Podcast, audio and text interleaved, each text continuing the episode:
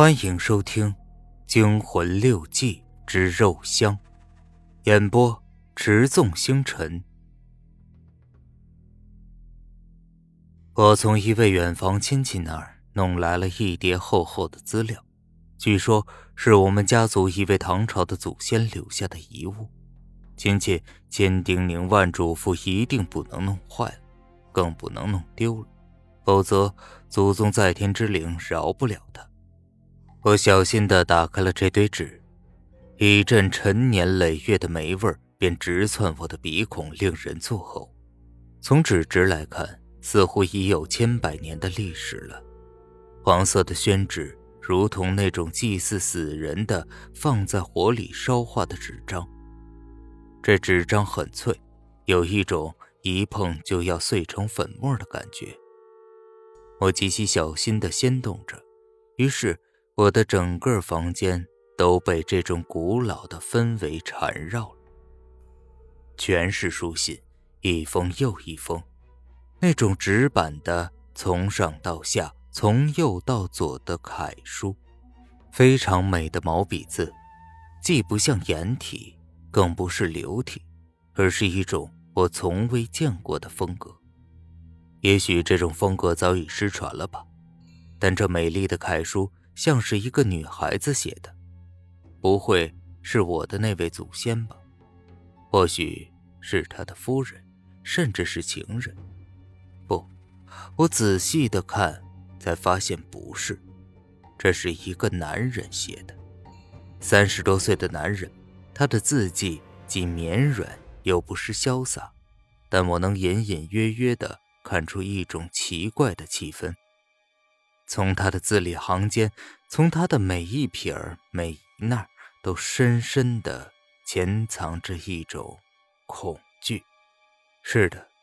我经过了整整1天才看出来，这种恐惧隐藏得很深。我当时没有看信的具体内容，我只是从他的笔记中才悟出了什么。我仿佛可以感觉到，他在写信的时候，浑身都充满了一种惊恐。从他的周围，也从他的内心深处，但他的手并没有像普通人那样发抖，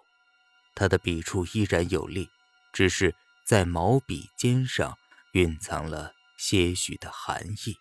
冰冷的寒意，也许他自己都没有发觉。这不是我的那位祖先写的，是另一个人写给我祖先的信，全都是文言文。我尝试着把第一封信翻译成了现代白话文。